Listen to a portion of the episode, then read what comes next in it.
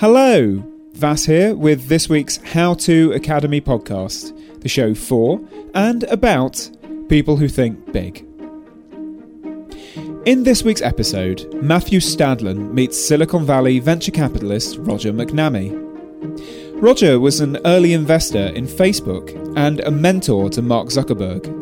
But in the last couple of years, he's spoken up about the existential threat he believes Facebook poses to public health and the political order. He joined us live in London to tell us more.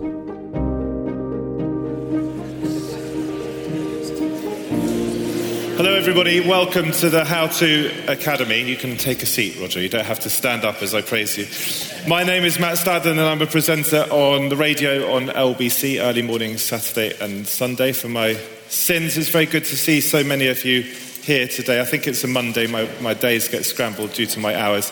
It's a particular pleasure for me to introduce to you a man who increasingly requires no introduction at all although I have just learned how to pronounce his name, because I always thought it was Roger McNamee, but it's Roger McNamee, Irish.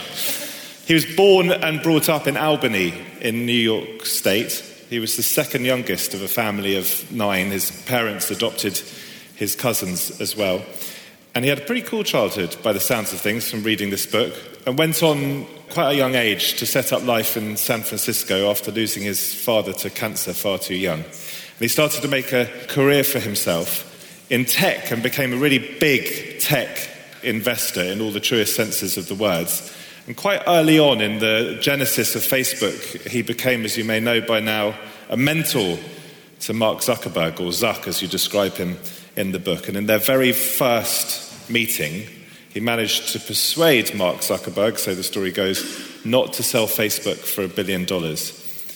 And Roger would go on himself with his company to invest around about 1%, a 1% stake in the company. But in 2016, ahead of the American election, Roger changed his view very fundamentally about the company that he had helped become this giant. And over the course of the next hour, hour and a quarter, and you'll get a chance to ask your questions later on, Roger is going to explain to us why it is that we should all be quite scared if we have a Facebook account. Who does have a Facebook account? Everyone?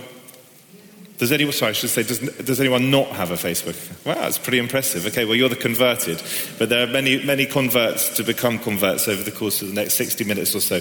Roger, should we start with a sort of slightly hardball question to those who think that you might have now had your cake and eat it, eaten it, as I asked you backstage? What's your answer?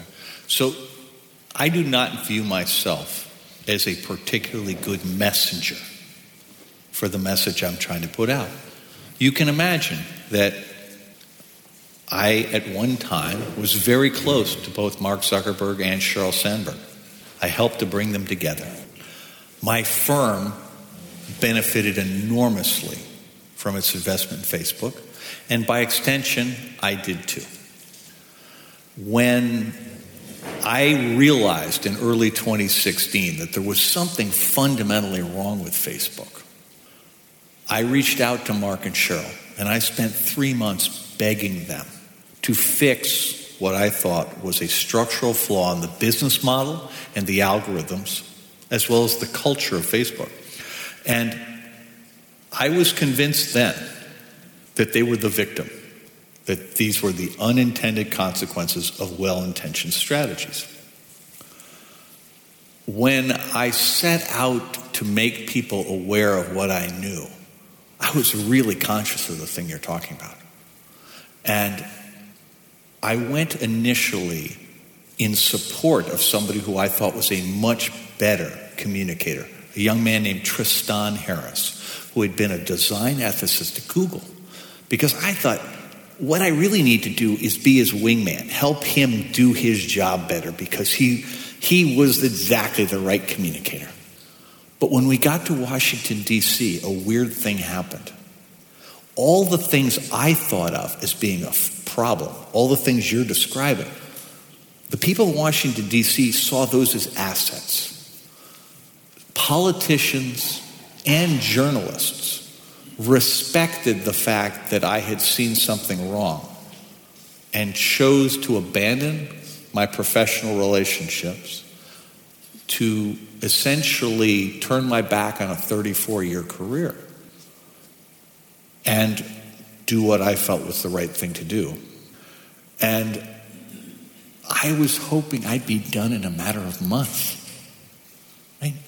All the, you know, pretty soon we got Congress to hold hearings. We think, well, we're done.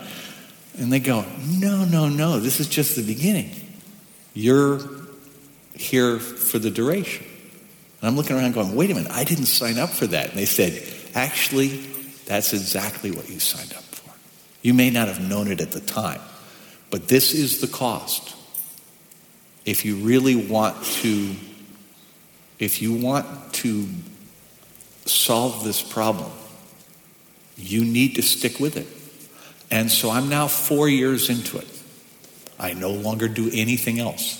And when I say I still play some music, but I don't do anything in the investment world at all, I have a new set of friends. Hardly anybody in Silicon Valley will talk to me anymore. And that's okay. That's okay. My job is to help you understand what's going on in the world I spent my life in. And I'm not actually going to try to convince you of a point of view. I will share what my point of view is. My goal is instead to ask you to join me in a thought experiment. I'm going to give you a lot of data. I'm going to explain how these things work. And the thought experiment is for you to imagine what does it mean if I'm right? How do you want things to turn out? What role can you play? What do we need our public servants to do? Because we're at a moment in time where there are a lot of problems in the world. And I would point to politics as one, but think about climate change or anti vax or gun violence. Each of these problems has been made dramatically worse by internet platforms. And when I say internet platforms, I'm speaking about four companies Facebook, Google, Amazon, and Microsoft. That the behaviors of these companies have taken our society and driven us apart for their gain. And I think that that's not good. The Silicon Valley I joined in 1982 was about using technology to empower people. The Silicon Valley of today is about using people to empower their profits. And I think that's wrong. So let's spell out some of the major problems you discovered you had or were starting to have with Facebook in 2016, where you'd written an op ed that was intended for publication, but instead you sent it to Sheryl Sandberg and Mark Zuckerberg. What were the big fault lines for you, and to what extent, as you go through them, do they still exist? So I wrote this op ed because in January of 2016, I saw things going on in the Democratic primary for the US presidential election related to the Bernie Sanders campaign. And basically, friends of mine were sharing internet memes, so photographs with text on them, depicting Hillary Clinton in deeply misogynistic ways. It would be some cross between hate speech and disinformation.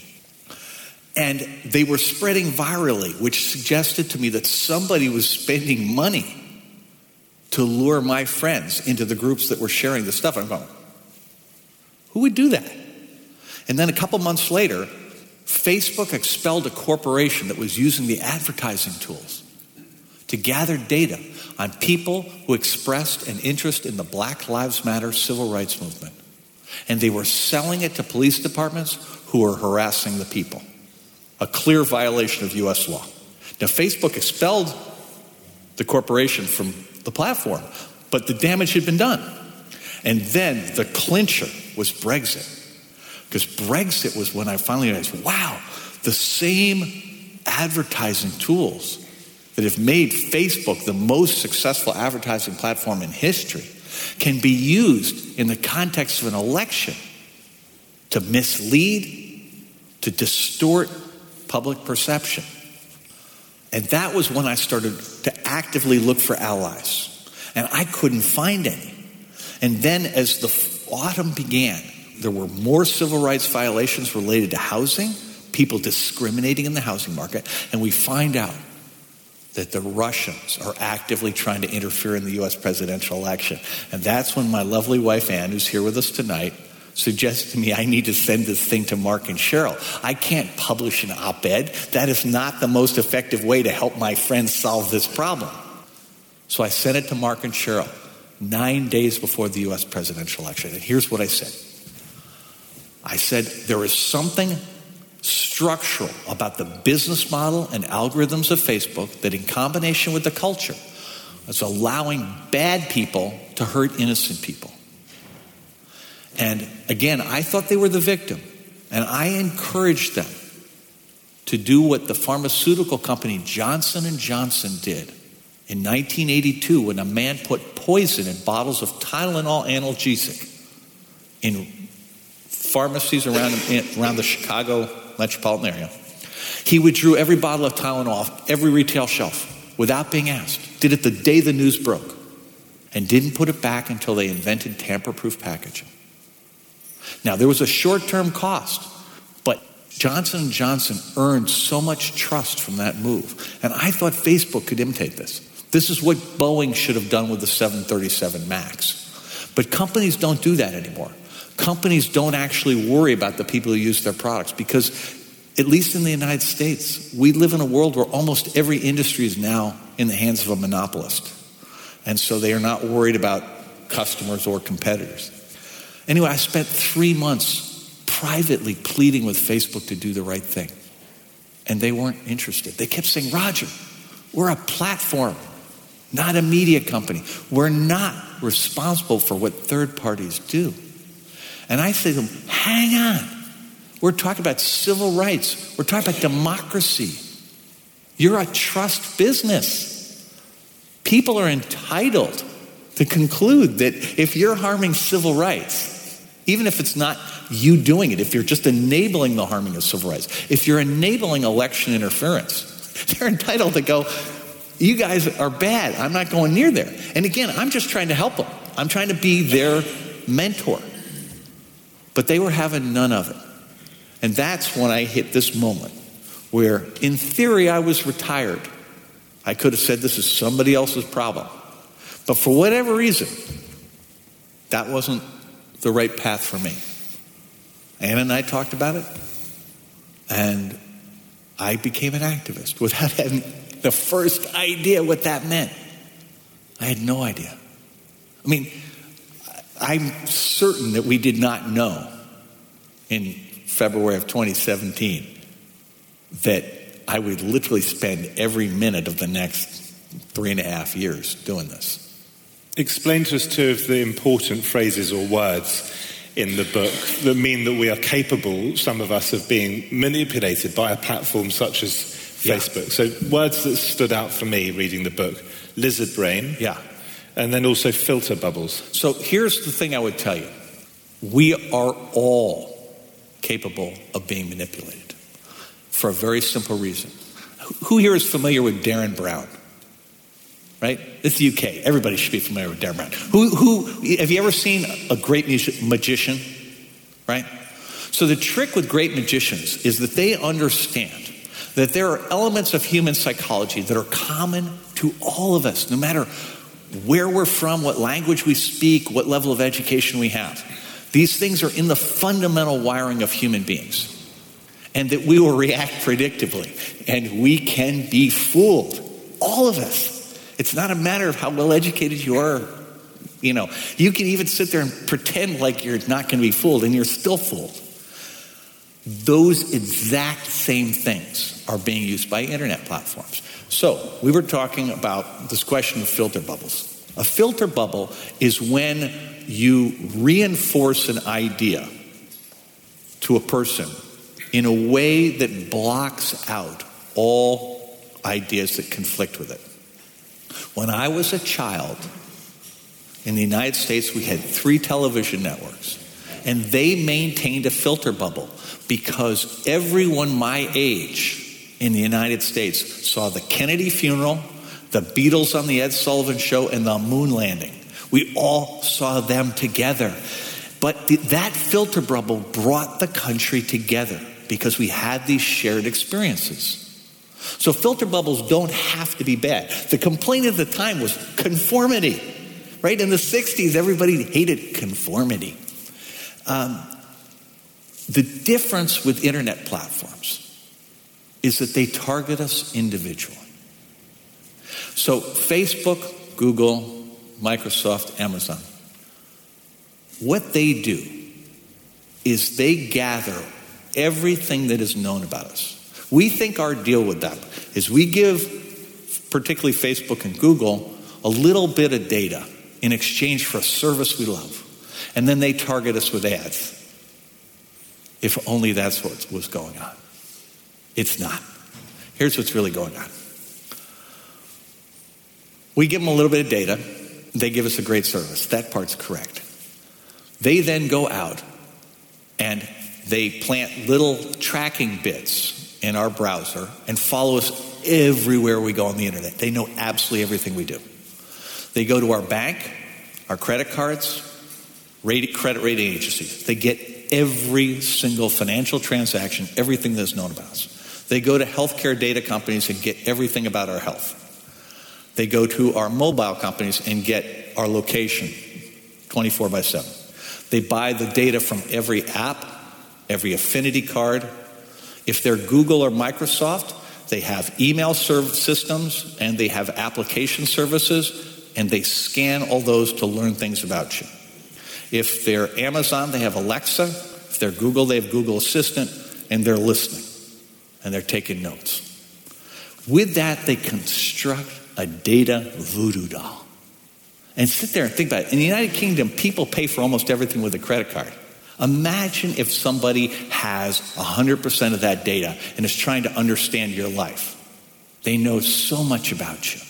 Now imagine that they sit there, and this is what Google actually did. And I want to credit Professor Shoshana Zuboff at Harvard, the author of The Age of Surveillance Capitalism, for this insight. What Google did was they looked at life events buying a car, getting married, getting pregnant. And because everybody's on their system, they look at the data of everyone and they look for the common paths. There are not that many different paths before you buy a car, before you buy a home, or get married, or get pregnant. And what they're doing is, after they figure out all the possible paths, they then look for the next person who comes along and gets on the track. So you think what they're doing is just targeting you with ads, but that's not how it works. What they're really doing is making behavioral predictions. They look at you in comparison to everyone else and go, wow, there's a 50% probability this person's about to buy a new home. There's an 80% probability they're going on vacation to a beach resort. There's a 90% probability that this woman is pregnant. And they sell that information. And you say to yourself, well, what's the problem with that? I go, well, most of the time there isn't any problem. But let's take the case of pregnancy. Google can forecast that a woman is pregnant with 90% confidence, approximately 90% confidence, before she knows. And they don't just sell that to people who make diapers, they also sell it to anti vax people. I think that's deeply creepy. Now, if you say to yourself, they're in the business of selling behavioral predictions. Here's where it gets really creepy. If you're a marketer, that data voodoo doll represents perfect information about you. But what information do you have when you want to make a purchase decision? You go to Google. And what's Google doing? Their search results are not neutral. Their search results are informed by that same data voodoo doll that they're selling to the other guy. And so the things when you do a search for a new car, they know where you spend your money, they know where you live, they know what you do. So the things that you see will reflect that. They are narrowing the choices available to you.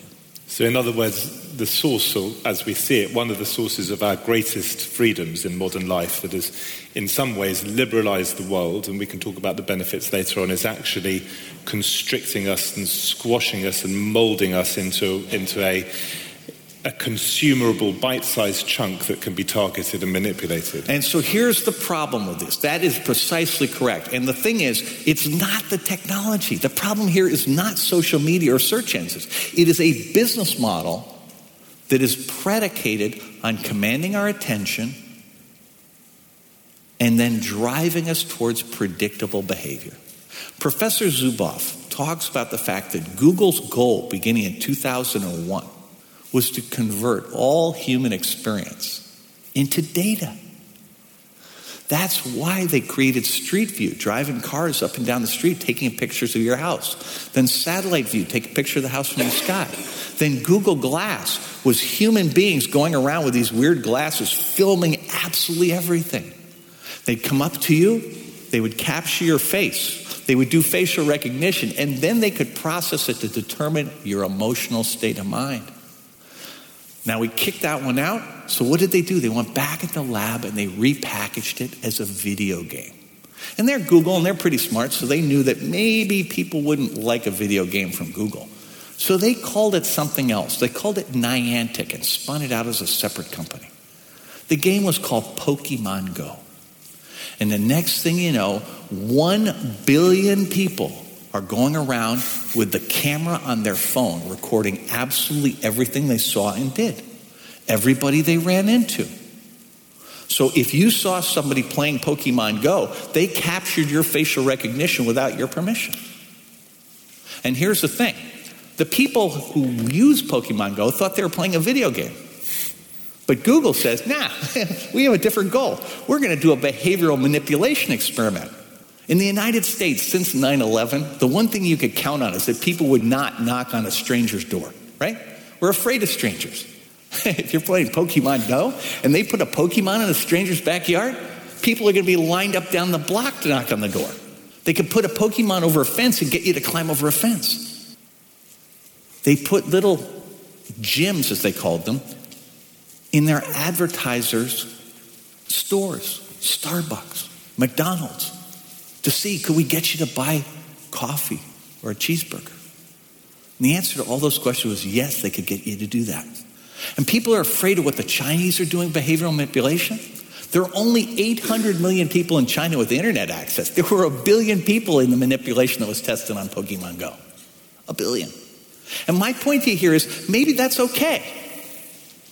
But it's only okay if we know that's what's going on and we have a chance to make a decision that's well informed. And so, my goal here is not to tell you that it's bad, but to tell you that it's going on and let you make your own choice.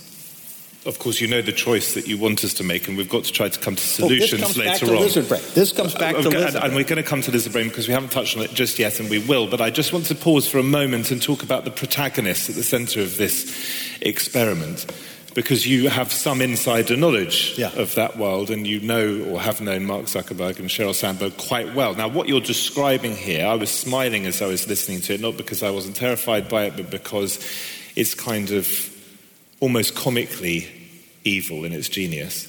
The people who are pulling these strings, what do you think is motivating them? Yeah. Because these They're guys surely, no, well, that's the point, and that's what's kind of interesting as well, because these people started out, didn't they?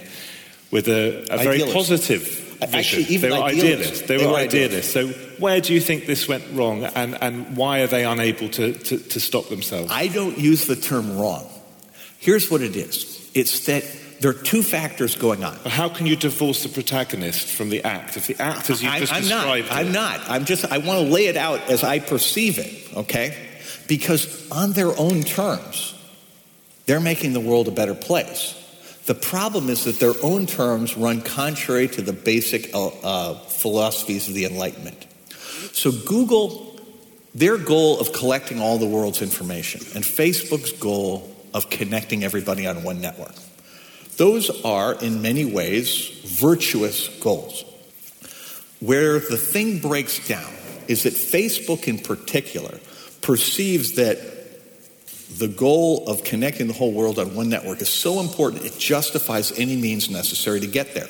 Such that when they first turned on Facebook Live, which is their live streaming service, and a man was murdered on it, the guy who ran that part of the company wrote a memo to the whole company saying, Our mission is so important that we have to accept the fact that people are going to get hurt and recognize we have billions of people on the platform, so if a few people get killed, statistically, that's not a big problem. And he goes, he punches it, finishes it at the end by going, eventually there's going to be a terrorist act on here, and we're just going to have to accept that too. And of course, there was in Christchurch, New Zealand. 51 people were killed, which proportion of the population of New Zealand is exactly the same percentage as the people killed on 9 11 to the United States. Okay? So it's a huge deal. And in their mind, it's just a cost of their success. Now, in Google's case, Google believes that the world is really inefficient in a way that is bad economically and bad socially. They think that people are unduly stressed and that by converting all human experience into data, they can eliminate inefficiency. And in doing so, make the world a happier, more profitable place. And the flaw there is that two of the largest targets of inefficiency that exist in our economy are human choice and democracy. So if you watch what Google's doing, they've moved past Pokemon Go, and now they're on smart cities. And they have an effort going on in Toronto, in Canada, which is temporarily on hold, but the objective of it was to create a development inside Toronto that would be controlled completely by Google, where everything has sensors everywhere. They capture all the data, they own it, they control people's choices in that space. And the nature of their deal was there would be no opportunity for the public to push back. That Google would be protected from criticism, they would be protected from politics. The city functions that operate there, like the waterworks and transportation, would all report to Google. They would be replacing democracy with algorithms. And my point is maybe we're all okay with that. But what was going on in Toronto was that people did not know. And so people like me went to the city government and said, hang on, do you understand what's really going on here? Because if you don't, you need to stop and have a public airing of the issues. Ah, mmm. The first taste of rare bourbon you finally got your hands on. That's nice. At caskers.com, we make this experience easy. Caskers is a one stop spirit curator with an impressive selection of exclusive, sought after, rare, and household names in the realm of premium spirits and champagne. Discover the top flavors of the year now by going to caskers.com and using code WELCOME10 for $10 off your first purchase. Get $10 off your first purchase with code WELCOME10 at caskers.com. Hello, it's Vas here, recommending you a new book from our friends at Firm Press. This May, the author of The Argonauts and other genre defying, unclassifiable modern classics, Maggie Nelson, is back with a new collection of essays.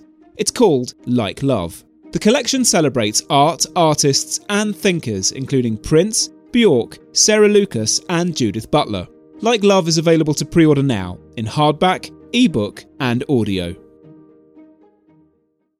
But let's just make, if you would allow me, a, a, a value judgment, if we can, about this, because I'm intrigued to know which side of the fence you ultimately fall down on. You could look at an aeroplane, you say, would it invent aeroplanes, and some of them will fall out of the sky and some people will die, right. but it's kind of worth it.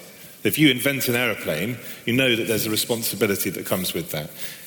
And then if you invent Facebook Live, you know that there's a possibility or a probability that someone will be murdered on it or that there will be a terrorist attack. But you also know, just as with aeroplanes, that lots of people will use it in a, a, largely benign way and a way that might, in, in, in, many people's minds, improve the world. So, how do we make that sort of value judgment? So, I, I think that you've actually answered the question, which is that Boeing and Airbus know that they have a responsibility to do everything in their power to protect people.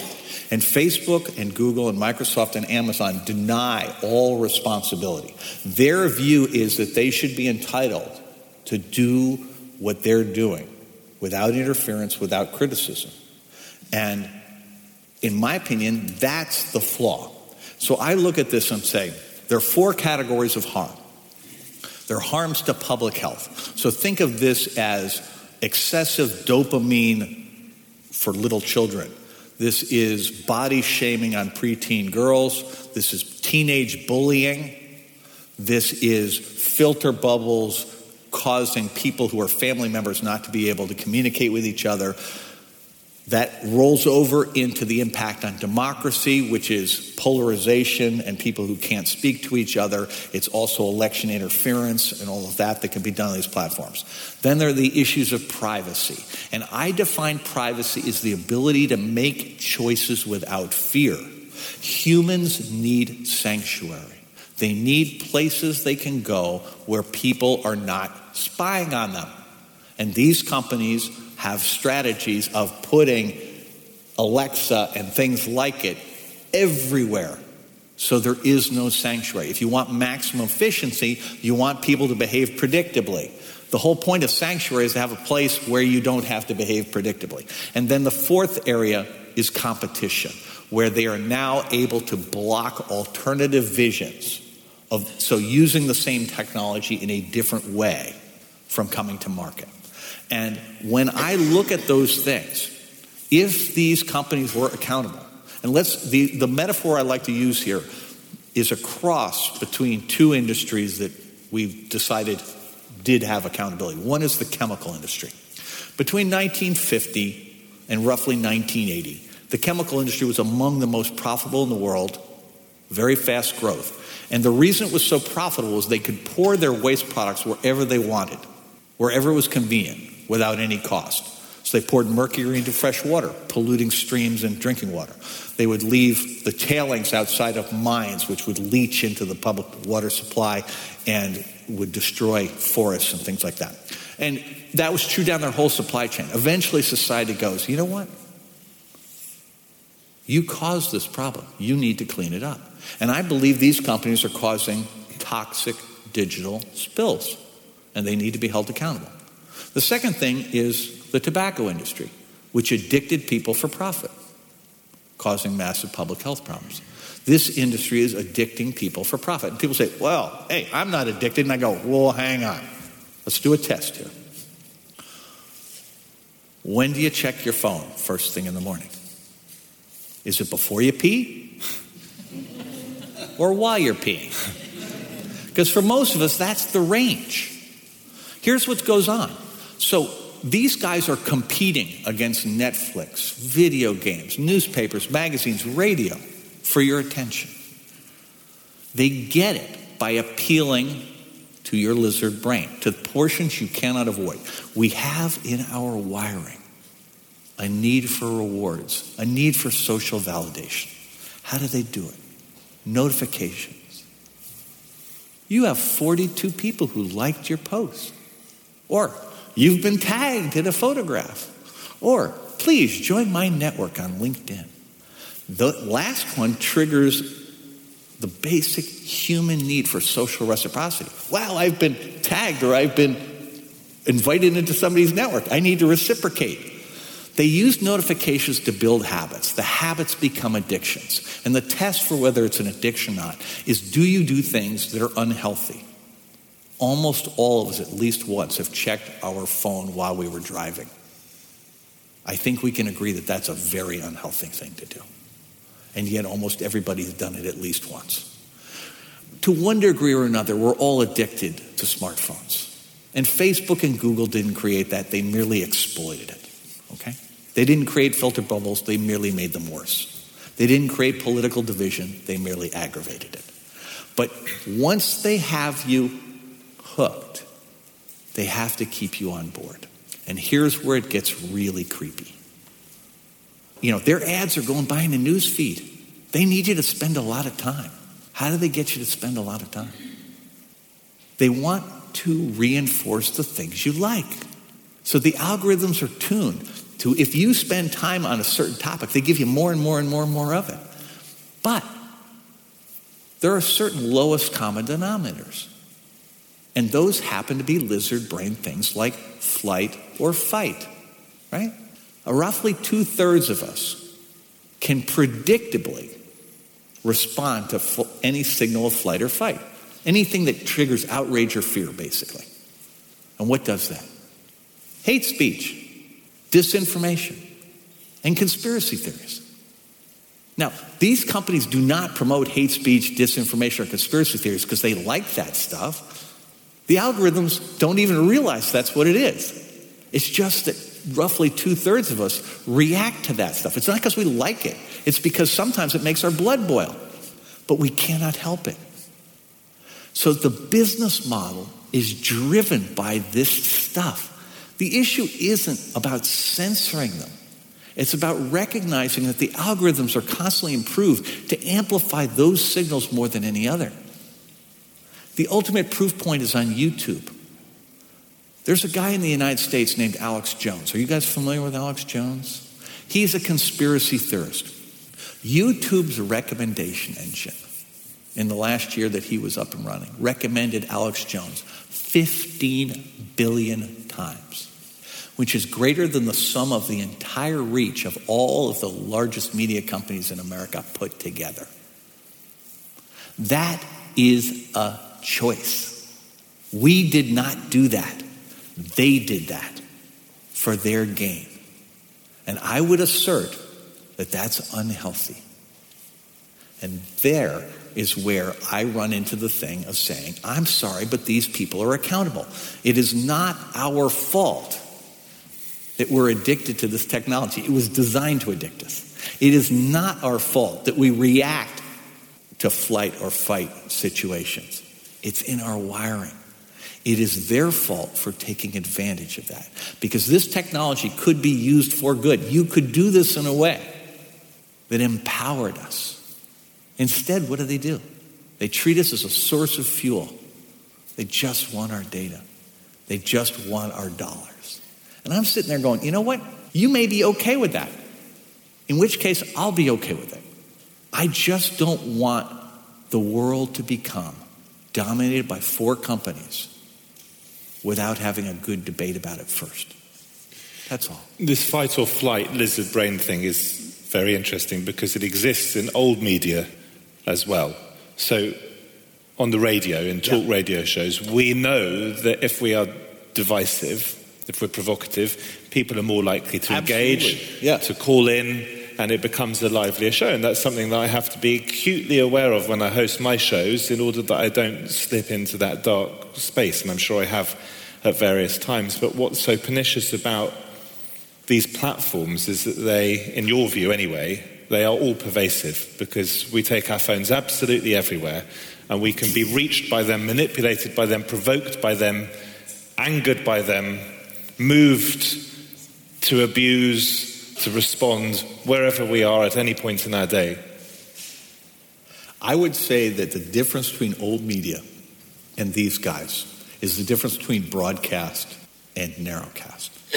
that Facebook now has 2.4 billion monthly users, each with their own Truman Show, right? Everything is tuned exactly to you, which means you can have your own set of facts. And here's the thing in the world of talk radio, there are lots of alternatives. You can move the dial, you can do other things, you can watch other media, as you can here. The difference, I would argue, has two elements. One is that the reinforcement mechanism here is so personalized that, you know, in talk radio, you have to talk to an audience with one message. Here, the message can be unitary, can be just one person. And importantly, there is a level of trust that exists in technology platforms because they're relatively new that is not true of old media. People know the limitations of radio. They know the limitations of television. They do not yet know the limitations of internet platforms. Most of us believe that Google's like an encyclopedia. We can trust it. That is complete and utter nonsense. Google is so full of nonsense, it is, un, you know, I mean, to a first approximation, the vast majority of the content consumed on YouTube that is not music is wrong. It's wrong. It, it, it, can be wrong as in it's just badly made, or it can be wrong as in the person is consciously trying to fool you. And there's a ton of that on, on Google. The search results are so easily gamed, right? You still go in there and you look under Holocaust, and it's mostly denial stuff. And we have too much trust. We are not yet skeptical enough. And that's one of the biggest weapons I think that these big tech companies have. That we now basically assume this to be normal. The speed yeah. with which this stuff has infiltrated our lives and we have simply accepted it is extraordinary. So, the Cambridge Analytica story on both sides of the pond resonated, of course, in Twitter bubbles and hit the headlines to an extent, but I bet you that the vast majority of people didn't really care about it and we just accept. And as a result of us accepting things, the legislators don't feel moved to regulate. This is so true. And this is, this is, that is the cross I am bearing right now. And at the end of the day, the challenge of this is that convenience is a narcotic. If you are an advertiser, Google, Facebook, and Microsoft and Amazon give you the closest thing to perfect information in the history of advertising, and they have amassed the entire audience you want to sell to.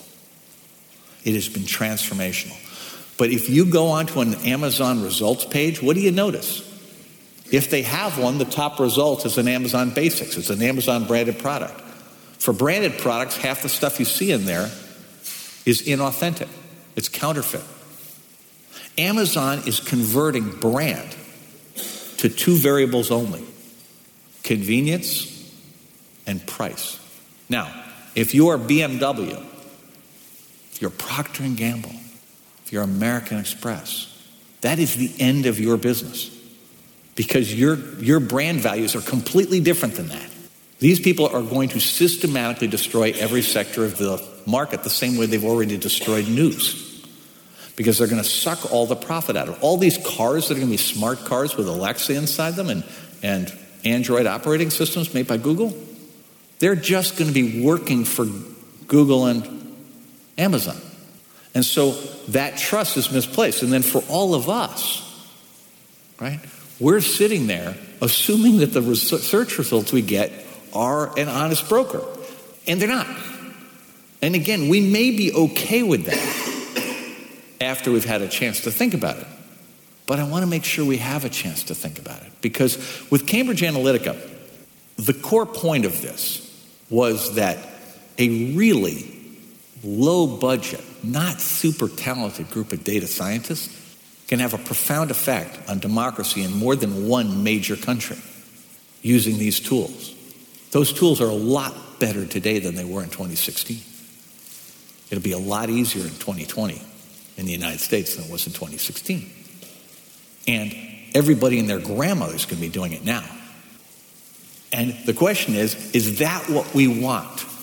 And the problem is, for all of us, we kind of go, oh, I love the convenience of having my whole life in Google. And I'm going, you aren't thinking about the costs in the way that they're really occurring.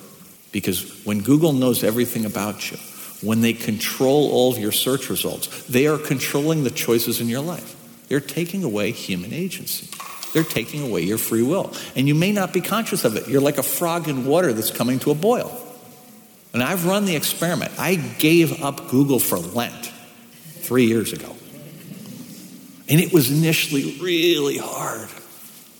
But I turned it into a video game. I turned it into Frogger. You remember Frogger? You got to get across the river, you hop on the logs. The logs are the alternative products. And I just, in my book, I describe a stack of them. And the thing I would say to you is there's some really obvious, simple things for us to do. First thing, never use Android. Next time you get a phone, get an iPhone. I cannot overstate how profound the difference is. Apple's decided to brand privacy. It really matters. Apple's as bad as Android on addiction, okay? They got to fix that at some point. But at least they're dealing with privacy in a really, really, really thoughtful way. And the new operating system is so much better than Android. It's scary how much better it is. And interestingly, they're driving the unit price of the phones down so that the price gap has gotten smaller. So you pay less for that advantage than you did just a month ago. The other thing I would encourage you to do is don't use multiple products from the same platform. If you really love Google Docs, use a different search engine. If you really love Facebook, don't use Messenger. Don't turn your life over to these people. And watch how things look after a little while, okay?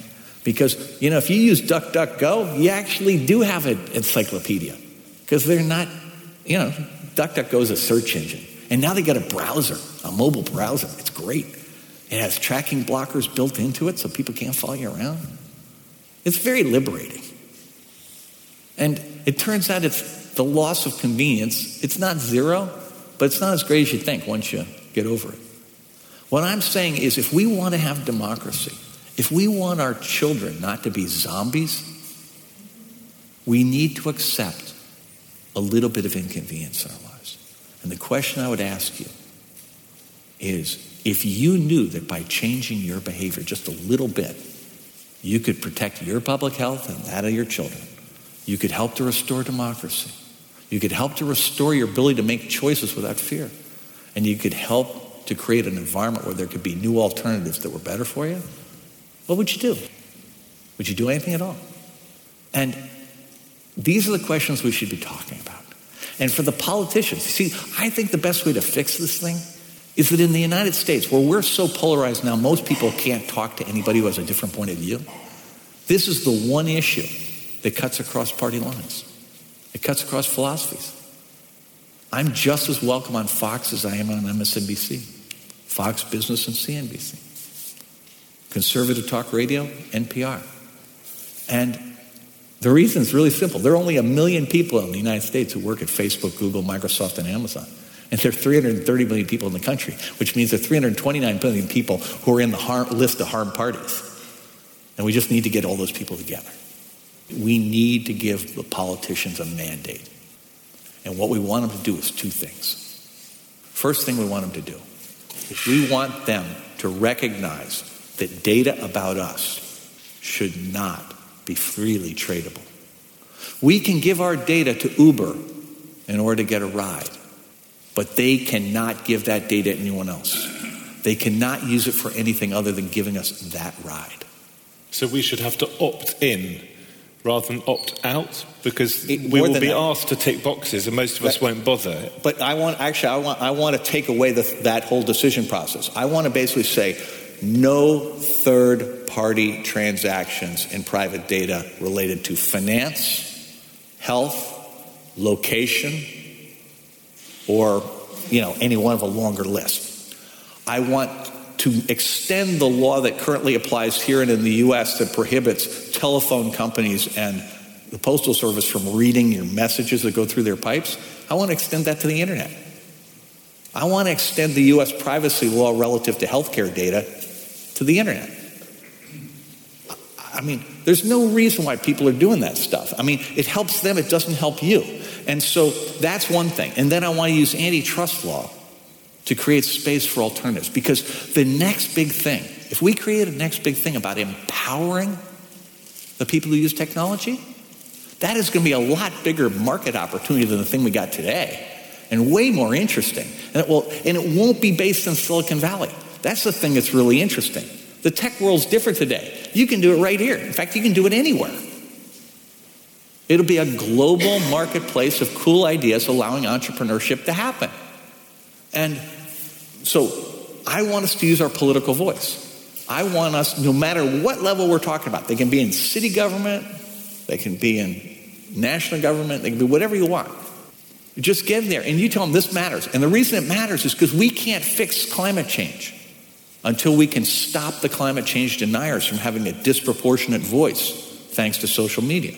We can't fix anti vax. Hell, anti vax wouldn't exist without these platforms. But we can't fix it until we prevent it from happening on these platforms. Same thing with gun violence. The biggest problems in society are made worse by this business model. And anonymity is the key word as well that you haven't actually touched on because if you look at the rise of the far right or you look at the rise of racism and the increasing acceptability of these nasty things that until fairly recently we thought were kind of becoming a thing of the past, on these platforms people can act anonymously, they can find other people that empower them who are also anonymous and eventually they shed the anonymity and they come out into the wider space. The normalization of extreme behavior on these platforms is one of the most dangerous things out there. Because while, you know, taking white supremacy or, or gun violence as examples, in any individual community, the true adherents to those philosophies are few in number. But when they can get together globally, then they have critical mass. And because of filter bubbles, they can block out all other points of view. And all of a sudden, things that historically they were afraid to say in public, they're now comfortable saying in public because their perception is that everyone agrees with them. And that also applies not just to people who start off feeling extreme, but people who start off with a fairly moderate position, let's say voting for Brexit. Exactly. Through group polarization, which is a theory of Cass Sunstein, who I, I think you're familiar with, people start moderate or relatively moderate, and by engaging only with their own sort or only with people of a similar mind, it becomes extreme. more and more extreme. So suddenly, for some Brexiteers, the only way out of Europe is the hardest of Brexit. And this is how conspiracy theories work. Is you wind up so if you're a new mother, Facebook will almost certainly recommend to you anti-vax conspiracy theory groups as something for you to join. And once you're in there, you may be just anti-vax curious, but when you get bombarded with this stuff, it blocks out more and more stuff as you interact with it. And the next thing you know, you go from being curious to being committed to being extremist about it. And it turns out that people who've accepted one conspiracy theory are highly prone to accepting others. And these guys know that, so that once you're in a conspiracy theory group, they then recommend lots of others to you. And it turns out that if you were to log off of Facebook, the way they try to get you back is by giving you that highly inflammatory content. This is exactly the same thing that has happened to children because of texting. It used to be that people were really careful about breaking up a relationship when they had to do it face to face. But if you can break up a relationship over texting, you can be as vicious as you like. And that's what's happened. And I think this is, you know, they're still trying to establish the exact tie to the rise in teen suicide, but it seems logical that there is a relationship and it should, for certain, should be investigated. Let me finish with a couple of quick questions to you from me, and then we'll open it up to the floor. First, there are obviously positives still to all of this. Yes. And I mean, an example is both a positive and a negative. But if, if the Paris attacks or the London Bridge attacks are happening, I will go more quickly to Twitter than I might go to the BBC News channel because I know that there will be the truth will be in there somewhere more quickly on Twitter. I'll have to do some filtering. I'll have to accept that it might not be the truth, but somewhere in there, I'll get the facts that I want, and they will then emerge, and they will be editorialized, and, and, and we'll, we'll be able to believe them fully later on. So, Twitter is an extraordinary tool and a dangerous one for the same, the same reasons in the same space. An extraordinary tool in terms of quickness, isn't it? Yes. And, and it is demonstrably true that political movements can use social media to organize events and bring people together. But here's the sad thing the same mechanisms that allowed the Arab Spring to organize the beginnings of a democracy movement in the Middle East were co opted by the powerful to suppress the Arab Spring. And it is just a sad fact of business that when your product is ubiquitous, when it's used by literally everyone, the economic imperative is to align yourself with power. Irrespective of your political beliefs, you're going to align with the powerful. And so the result of this is that there was the Arab Spring that lasted for maybe a year. There's now been massive suppression of those kinds of voices in those countries, more or less ever since.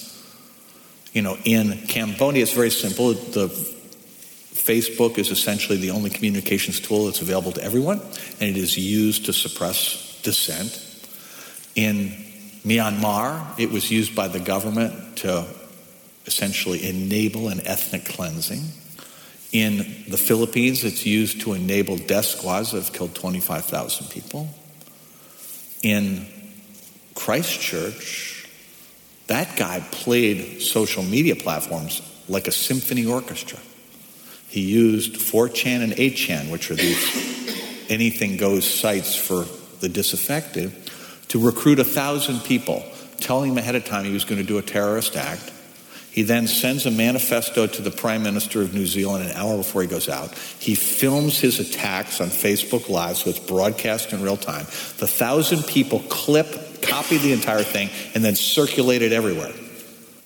He used almost every social media platform on earth and almost every internet platform on earth in this orchestrated thing to amplify his terror. And there was a moment in time, politically, when the government of New Zealand could have shut down all of these platforms for a period of time to change their incentives, to give them a greater incentive to fix problems like this. They missed that window. And the problem we have is that because we lack the political will to shut them down, they believe that they are immune, that there will not be any consequences for their failures. I think it's time to show them that you cannot ignore a subpoena from the Houses of Parliament. You cannot ignore a subpoena from the Canadian Parliament. You cannot ignore Myanmar's request that your terms of service be in the local language. Right? These companies have a responsibility. So, my final question is as someone who helped establish Facebook, A, do you feel any guilt in that? And B, where is the ledger? Is the world a better place now or a worse place because of Facebook, Instagram, Twitter, and so forth? So I kind of think I've answered the first question, which is I've spent, I've been full time since the end of 2016 doing nothing but this. It's been the most frustrating, infuriating, exhausting experience of my entire life. I can count the number of good moments on my pinky. To the second question is I think they are all hugely net negative. I don't even think it's close. If you asked me two years ago, I would have said they were still net positive. After Cambridge Analytica, I began to look at the thing in a different way. And there are new initiatives going on the Smart Cities Project at Google, the Libra currency project at Facebook. So, Facebook's strategy is to use a thing like, vaguely like Bitcoin, to create a universal currency in competition to the pound, the dollar, the yen. And the problem with that is that sovereign nations have only two foundational elements the control of the use of legitimate force and currency. If you take one of those two things away, you've taken away sovereignty. Now they'll say to you, hey, we're going to take all the people who do not have access to banking in India and China and or sorry, India and Africa and, and give them access to banking services. But you'll also give it to everyone in the financial markets. And so the entire financial services world will would, I think, go into this black market environment to escape taxes, to escape currency controls. The incentives would be compelling. And I'm just sitting there going, well, shouldn't we have a vote about that? I mean, maybe sovereign governments are obsolete, but shouldn't that be our choice, not Facebook's? And I would say the same thing is true of Google with the smart cities. And so, my point to you here is we're not done with this stuff getting worse. And the thing is, it has nothing to do with whether you're on Facebook. Your life is affected, right? You didn't need to be on Facebook to be dead in Christchurch, you just need to be in the wrong mosque. You didn't need to be on Facebook to be dead in El Paso. You just need to be in the Walmart. Same thing in Myanmar, same thing in the Philippines. And it doesn't have to be that way. It's not the technology that's a flaw, it's the culture, it's the business model, it's the algorithms. And all of those things could be made responsible. But right now, they don't have an incentive. And that's, I want to invite you to join me. And here's the thing you'd better join me because both Google and Facebook know you're here with me now. and so, as a consequence, you're part of the resistance whether you like it or not. And uh, I just hope that I can answer some questions and help you feel really good about it. But may I make one request? I'd like to start with one of the ladies in the audience because I've been doing this since the first of the year. I've had a couple of hundred public events, and it's for me a tradition to have the women go first. Especially when there are two men on, on stage. Yes, so if you, yes, up here, please. We've got a microphone coming up to you right now. That was completely fascinating and completely depressing. When you say we need to talk to our politicians, our politicians make use of this. I tried to go off Facebook. It's very difficult. I agree. Suddenly I'm checking our Prime Minister who doesn't see the public, but he does Facebook questions, and Facebook say to me, pleased you're back. So they, the politicians don't want to get rid of Facebook, and Facebook won't let me get rid of them. So we are caught in a cleft stick. Thank you. So this is a this is a wonderful question for bringing out a subtle but really important distinction. So my book is targeted at people on Facebook and Instagram. They are monopolies. If I want to reach people on Facebook and Instagram, I have to be there. So I'm not telling you to get off the platform. I'm asking you to go to the politicians and say, the issue here is not your ability to communicate over this. I'm not asking you to shut it down. I'm asking you to force them to be responsible with how they use data. A politician will have no trouble reaching their constituents, even if we prohibit third party transactions and data. Even if we prohibit what Shoshana Zuboff calls surveillance capitalism as a business model. So the key distinction here, when you're dealing with politicians, you say, I do not want Google and Microsoft scanning my documents, scanning my emails for their value. I do not want my bank and my credit card company and health people trading my most intimate personal data. I don't want my mobile company trading my location. And I for sure do not want Facebook, Google, and Microsoft to be tuning their algorithms to amplify the most destructive signals in the economy. I do not want to suppress any voices. I just don't want to amplify the bad ones disproportionately. I don't want to give angry people 100 votes for every vote the rest of us have. Is that helpful? Because it doesn't stop the politicians using it, knowing that they can peddle false news and reach a lot of people. I mean, our politicians don't listen to, listen to us. We've lost democracy. So, but here's the thing that I would say on, the, on politicians being the peddlers of false news. That's where we have to have high turnout and vote them out because not all politicians are like that. And, and so party labels don't mean the same thing they used to mean. In the United States, things are really turned on their head, right? Because the Republican Party, which used to be about sensible economic policies, is now about white supremacy. They've essentially conceded everything else to the other party, which is only barely able to figure that out. In this party, I mean, what's going on here? I mean, you're kind of, every party's divided down a limit, right? Because you've got an issue that there's conflict on that's completely independent of whatever party you're in. And so I look at this and I go, this seems like a really good idea for the people to take control again, to not let the labels confuse you, right? And I don't know what to tell you about what to do here, but I know in the United States we have our own version of the same problem. And as I say to people, I'm not interested in you labeling me where I am on some spectrum. I am a capitalist, but I'm also pro democracy. I'm pro personal choice in all matters. I believe in the Enlightenment.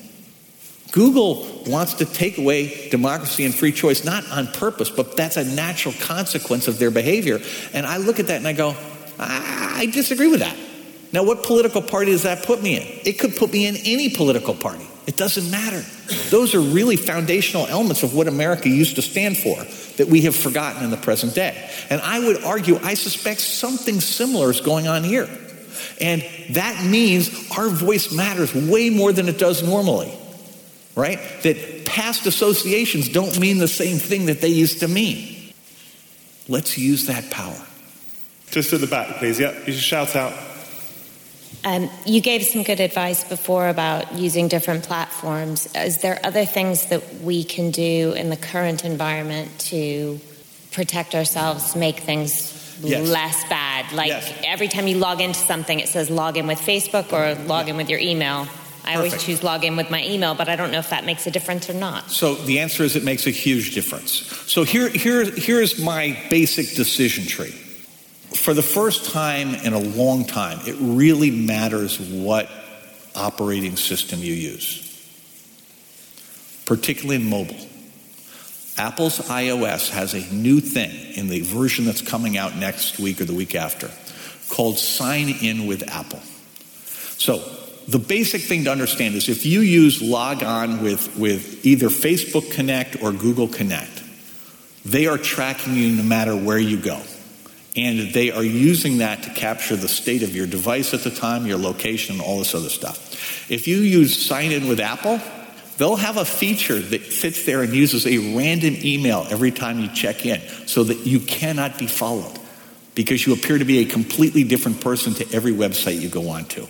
That's really cool, okay? Apple's got a new credit card that's designed to minimize and, in some cases, eliminate data leakage in financial transactions, where effectively you're paying with cash. In the real world, I pay for, with cash up to about $400. Why? It's a game I play.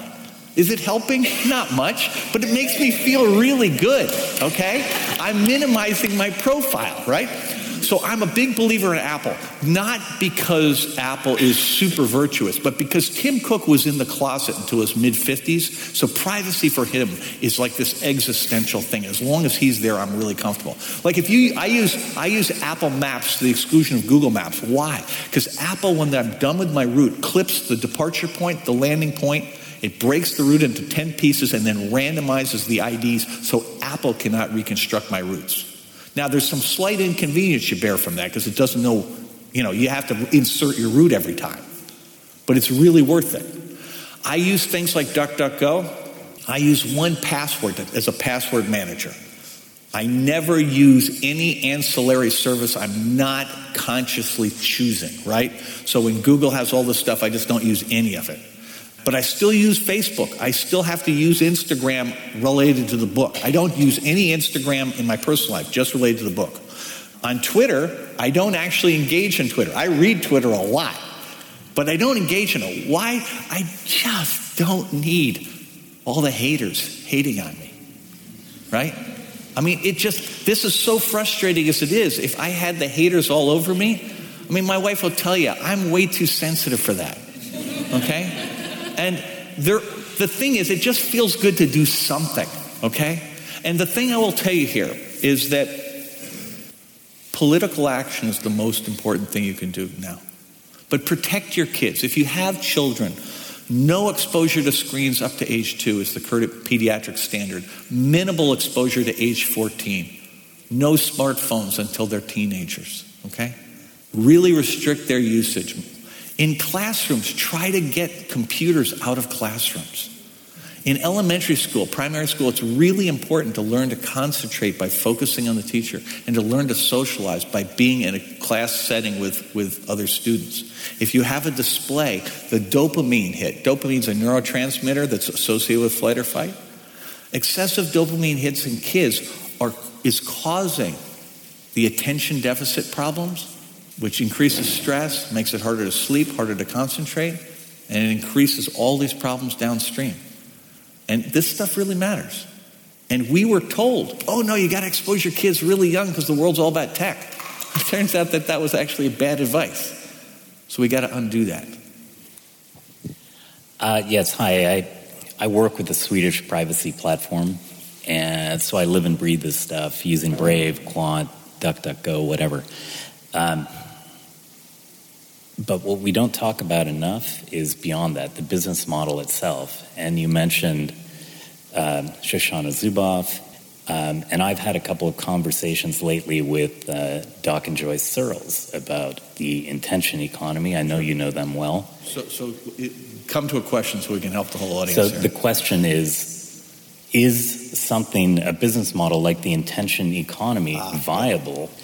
Because we have to get out of the attention so the, the, fundamental notion here about business model, the problem with surveillance capitalism, it is the most profitable business model ever created because they're not held accountable for the damage that's being done. I believe that if Facebook had to pay the cost of all of the damage it's done, it would not be profitable. And Google would be profitable at a much, much lower level. So it's essential that we make them pay those costs. Because otherwise, the bright, shining light of that business model will just attract new people. So we have to, we have to make it less attractive to do that.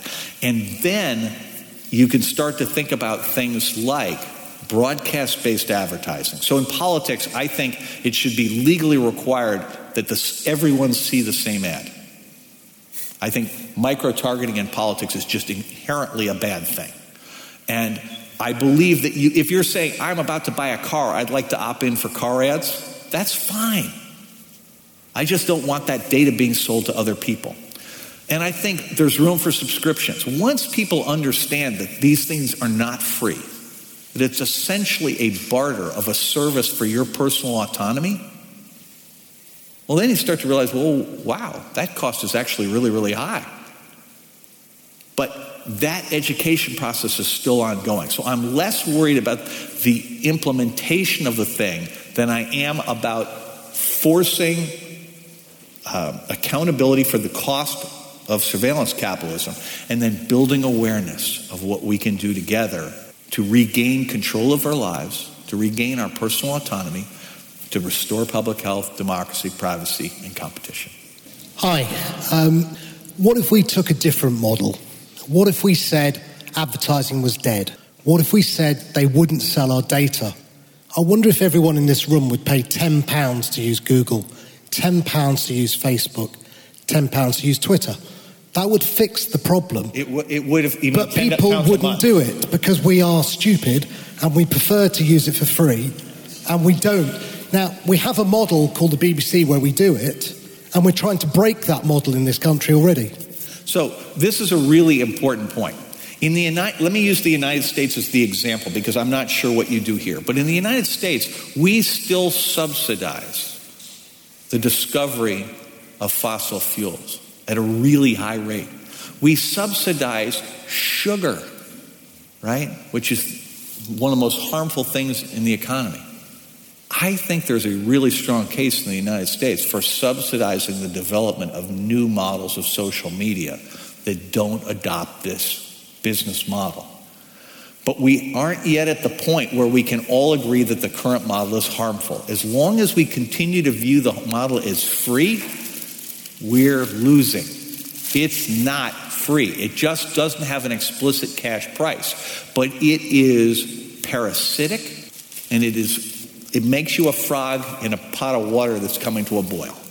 And the thing is, Google's vision of cities, Facebook's vision of currency, are at the intersection of the Matrix and Minority Report. And if you've watched those movies, you know that the right time to prevent the Matrix or the Minority Report is before they're in place. It's the Death Star. You got to blow it up before they turn it on. Join me. It doesn't take much. You're going to meet politicians.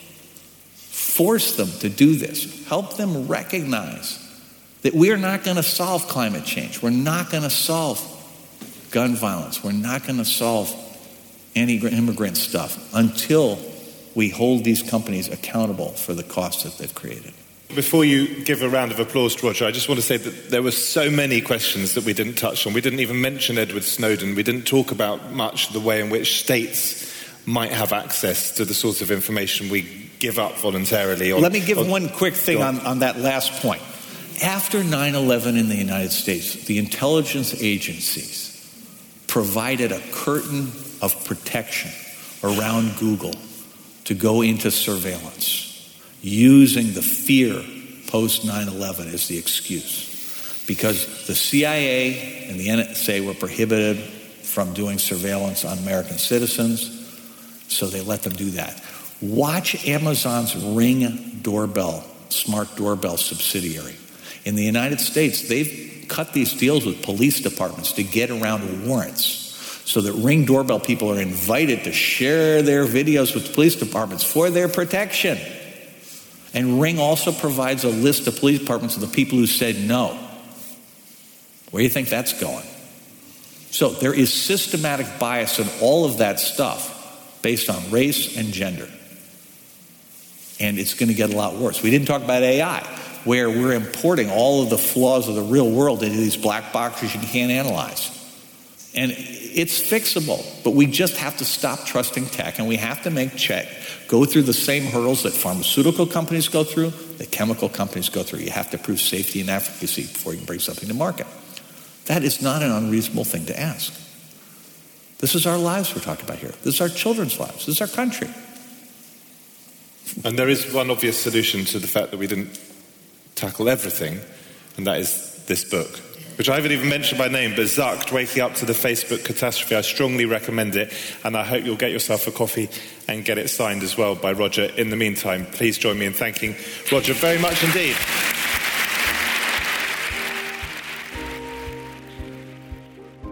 This week's podcast starred Roger McNamee and was presented by Matthew Stadlen. It was produced by me, Vas Christodoulou, and edited by John Doughty. We have some amazing guests coming up before the end of the year, so please, if you enjoyed this episode, don't forget to subscribe on Apple or Spotify or wherever you get your podcasts. And if you like pictures alongside your audio, you can find us on YouTube, or even better, come and see us live in London almost every night of the week. Find out what's on at howtoacademy.com or on your favourite social media. Until next time, I'm Vas Christodoulou. Thanks for listening.